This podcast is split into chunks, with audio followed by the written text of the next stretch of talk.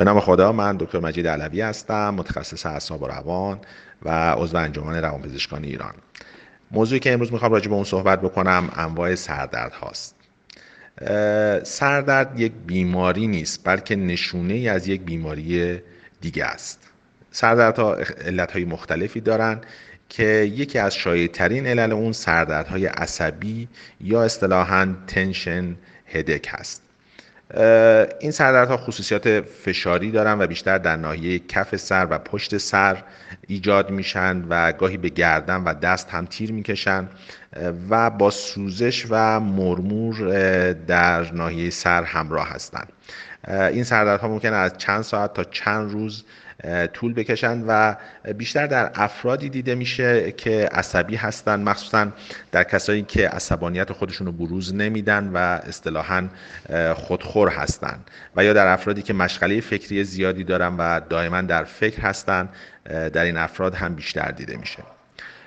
گروه دیگه از سردردها در حقیقت میگرن ها هستند که این نوع سردردها بیشتر زمینه ارسی دارن و در ناحیه گیجگاهی بیشتر دیده میشن حالا یا به صورت یک طرفه یا دو طرفه و معمولا با تهوع و مشکلات گوارشی و گاهی با سرگیجه همراه هستند خصوصیات درد این نوع سردردها این هست که به صورت ضربانی هستند و این سردردها معمولا به دنبال عصبانیت، گرسنگی، بیخوابی یا نور زیاد ممکنه که ایجاد بشن. گروه دیگه از سردردها سردردهایی هستن که به دنبال سینوزیدها ایجاد میشن که این نوع سردردها بیشتر در ناحیه پیشانی و گونه ها و ریشه بینی هستند و به دنبال سرماخوردگی یا گرم و سرد شدن و در حقیقت تغییر دما ایجاد میشه و از شاخصه این و سردردها ترشحات بینی و ترشحات ته حلق هست که باز این هم تشخیص خودشو داره.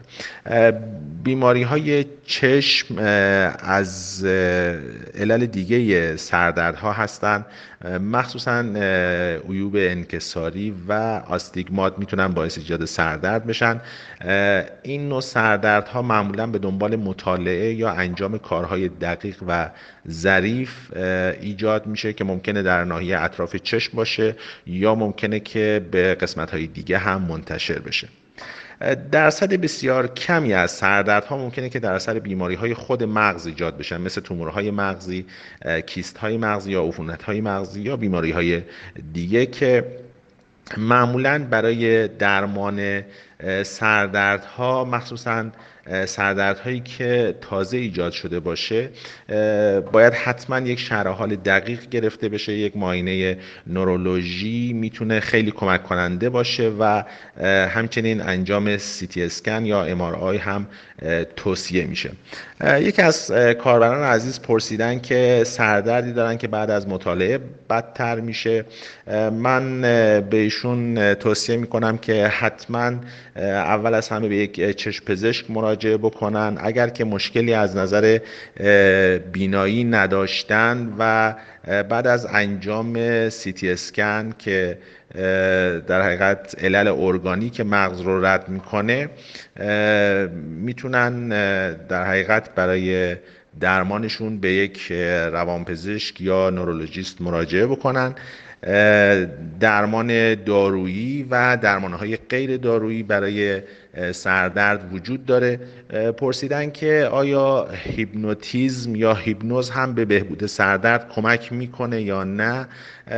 در پاسخ باید بگیم که با توجه به اینکه سردردهایی مثل میگرن و سردردهای تنشن با بروز استرس تشدید میشن. هیپنوز با کم کردن استرس می‌تونه به عنوان درمان کمکی در کنار درمانهای اصلی به بهبود سردرد کمک بکنه. ممنونم از توجهی که کردین. موفق باشید